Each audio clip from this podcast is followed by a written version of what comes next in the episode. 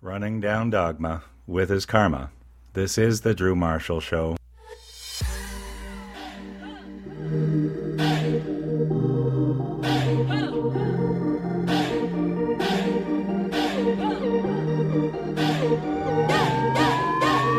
Let your booty do that yoga. Party at the beach down in Copacabana. Sipping killer.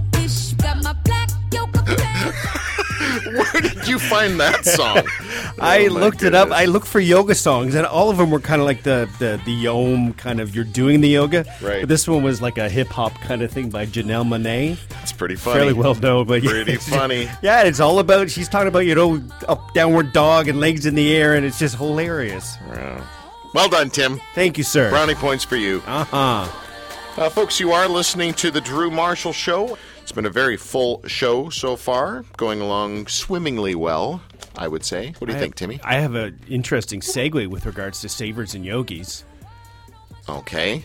Mark Hamill Yeah. is now the age that Alec Guinness was when he played Obi Wan Kenobi in the original Star Wars. Really? Yes, that blew my mind. What's that have to do with? Because they're both kind of like Messiah. You just wanted to say that. I That's did. it. You you tried But for I hate- segue I- and failed. You were interested, though. I saw it in your eyes. Deborah Adele. She's the author of the Yamas and Niyamas, exploring yoga's ethical practice. The first two limbs of the Eightfold Path of Yoga Sutras, the basic text for classical yoga, are examined in this spiritual guide to the practice of yoga.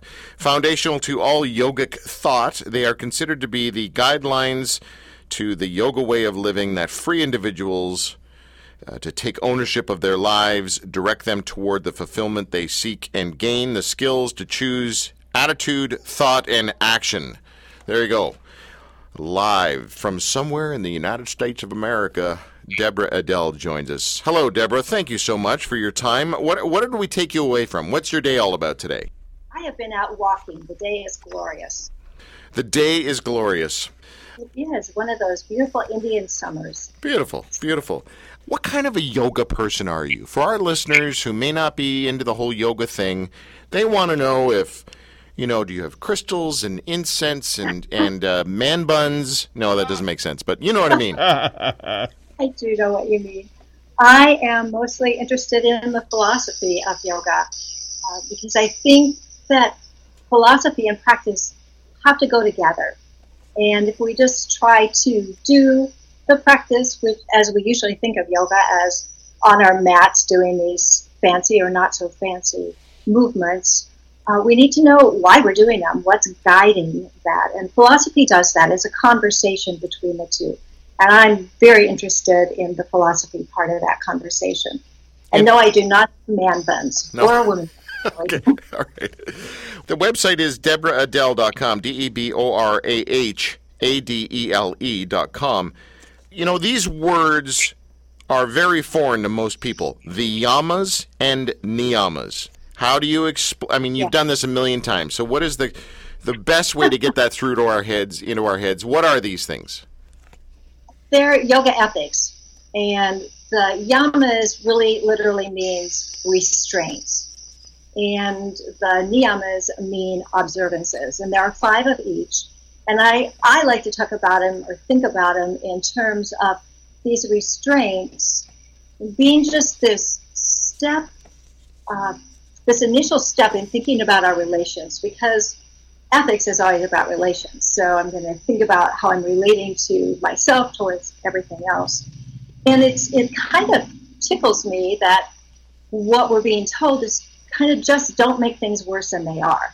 Like you don't have to go be uh, Mother Teresa or Gandhi. Just stop making them worse. Like put a restraint around yourself.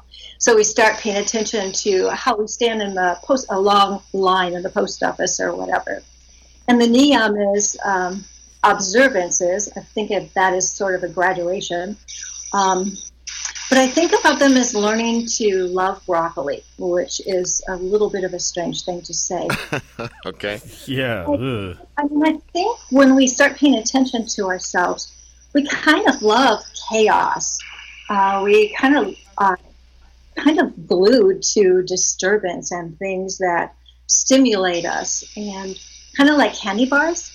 And when we go to nourish our bodies differently, we start thinking about vegetables. And so what we're what we're looking at, I think ultimately is this training of our minds, and weaning ourselves off of off of disturbance and chaos and scatteredness and cloudiness and moving into this place of, of nourishing the mind with these finer things like contentment and self-study, uh, surrender. Okay, uh, so I first of all, you know, whenever we talk about a book on air, it's my job to try to make this, I guess, bite-sized and palatable, and something, you know, something that our listeners can kind of grab onto. And so I just want to read through the chapter titles here, and I'm going to mispronounce the. No, I wait. No, I am going to mispronounce. I'm going to mispronounce the uh, Sanskrit names, Okay. and you'll correct me, and then I'll tell them what that means. So, ahimsa. Yes. Oh, did I say it right? By the way. Did. I'm rock, amazing. Drew. I'm You amazing. Ahimsa Okay. is, and now this is the practice of nonviolence. Is that right? Yes. Yes, it is. Okay. Next one, satya, and that Yeah. is the practice of truthfulness. Yes. Asteya Yes. is the practice of non-stealing. Uh oh, this one's going to be hard.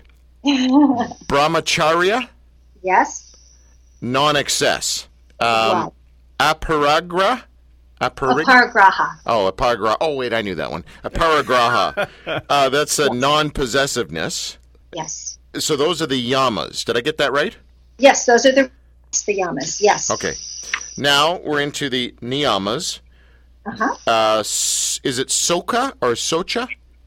Uh, Sauch, Sauch or Saucha, Okay, and that is purity. The next one is santosha, which is contentment. Santosha. Yeah. And then tapas, which are delightful with wine. Um, and this is this is this is self-discipline, the opposite of wine. And now here we have one called sva- Oh man, hold on. I'm going to do this. Okay. Svadhyaha? Svadhyaya? Yeah, very good. Swadhyaya. Svadi- so sw- sweaty-yaya. Um, which is what you get from wearing yoga pants. yes, get some, some sweaty yayas. Uh, Self study. Uh, and then Ishvara Prani. Prani oh, ki- okay, I can't, I can't even do this one. Ishwara. Pranidhana. Ishvara Pranidhana, and that's surrender. Yes. So these are the niyamas. So the yamas are nonviolence, truthfulness, non-stealing, non-excess, non-possessiveness. How Yes. Jesus-y is that? I was just going to say exactly. Yeah, I mean, if you look at it, all the ethical systems are really saying the same thing. Yeah. It's like how how do we have relationships that I mean we have to, we're on this earth and we have to share the goods. We have to kind of figure out how to do this together. And so how do we have relationships that create more harmony and where more and more of us can flourish? Right. And I know we do a better job than we are right now. I, I know that in my heart. So. Yeah, yeah. And then um, the niyamas purity, contentment, self discipline, self study, and surrender. Again, this is all stuff that can easily be you Judeo-Christian. Judeo Christian, yeah. But uh, we're talking about uh, some commonalities in Mm-hmm. most tribal codes, especially ones that have a monotheistic belief system that I've become aware of. Um, Yes. I mean, who who came up with this stuff? Who wrote these things the first time? Well, we attribute it to a man called Patanjali. But they were, I think they were around in yogic thought. So we, there isn't any one person that we can point to that's the you know, author of yoga. Uh, and that's why it's considered a philosophy rather than a religion, because religions always have one person to point to.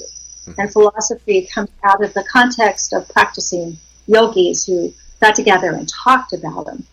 And so, but we give it, we, the, these were found at the time that Patanjali wrote them down, codified them, so to speak, that they were actually the, the great noble truths or the great vows or the universal vows.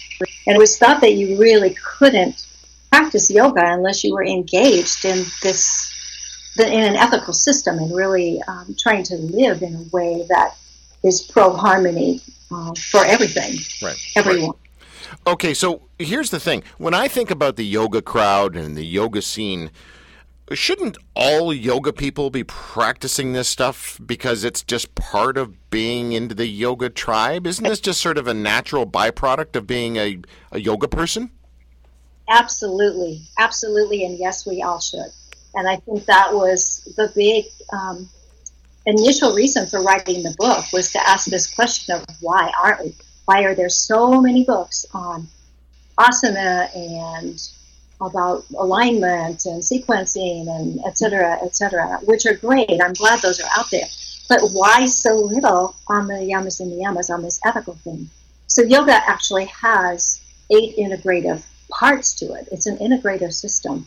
And two of those are the yamas and the niyamas. So ethics makes up one fourth of the yoga integrative system.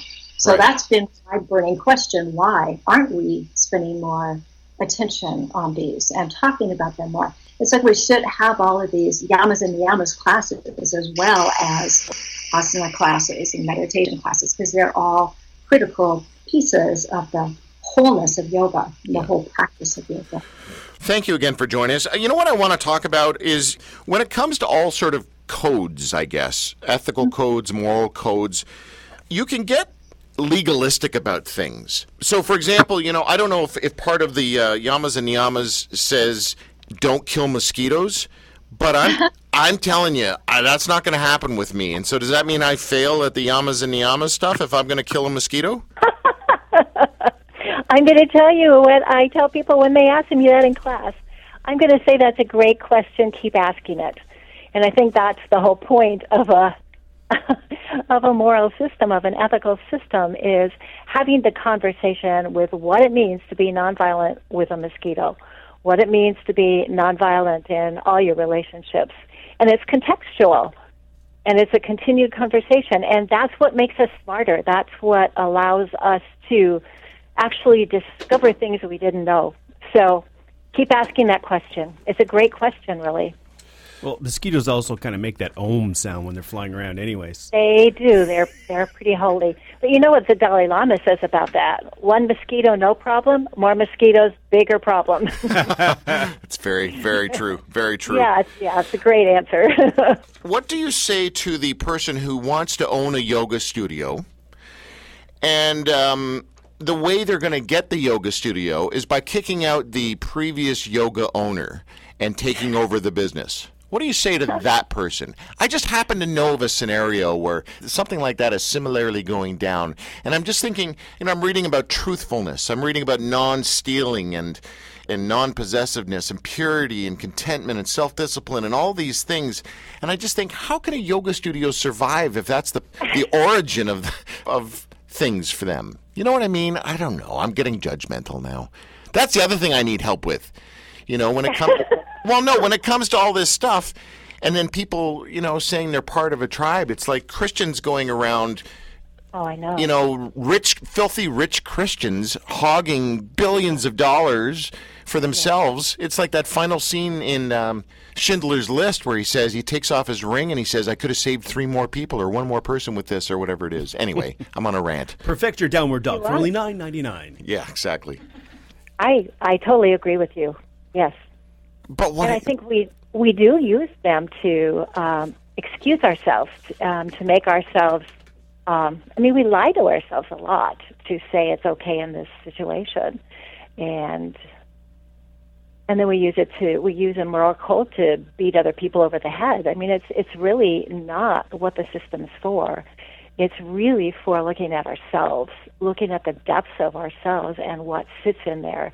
And I think that begins to move us from excuses, from uh, what I call the good apple basket, and realizing we're all in this kind of one basket where we were seeing other people as bad apples. And then we start to ask these things that grow us into the answers that you are asking right now. And it's so contextual for the time. I mean, I'm thinking of Dietrich Bonhoeffer because he was a, a theologian. He was a young theologian in Germany, and he was well thought of by his peers and elders. And he was a strong pacifist, and he was, I mean, he had written things on pacifism. And then Hitler came to power. And he ended up being part of an assassination attempt on Hitler, which failed, and he was jailed and tortured and hung.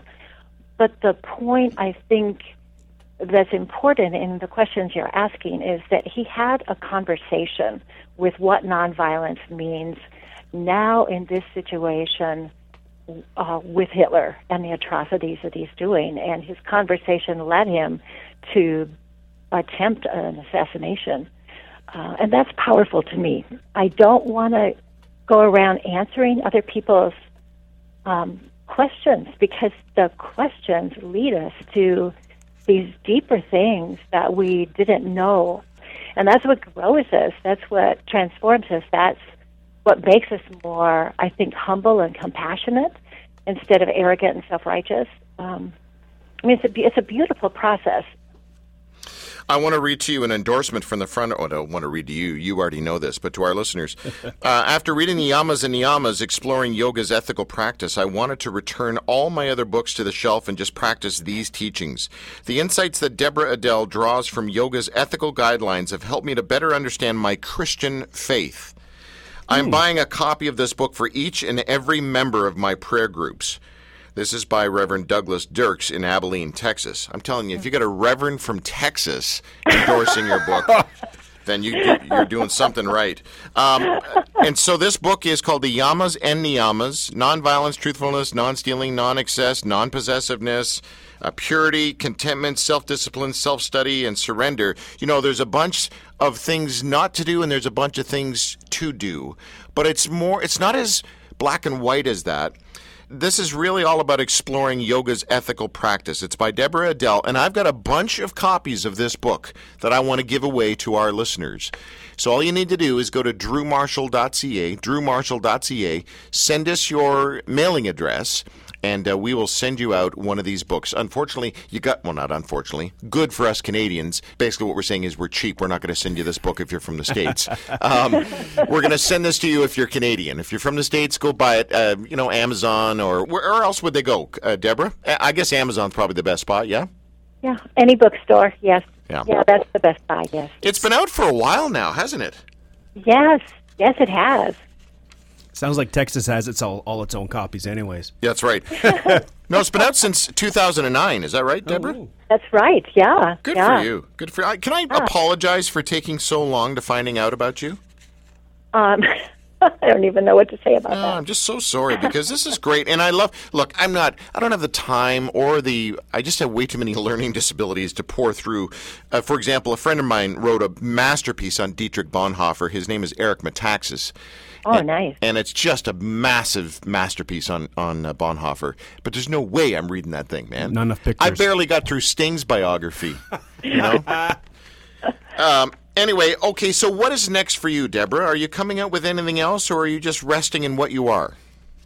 I am in the process of writing right now. Okay. Yes. Do you want to tell us? Do you want to? Do you want to sneak us a little peek?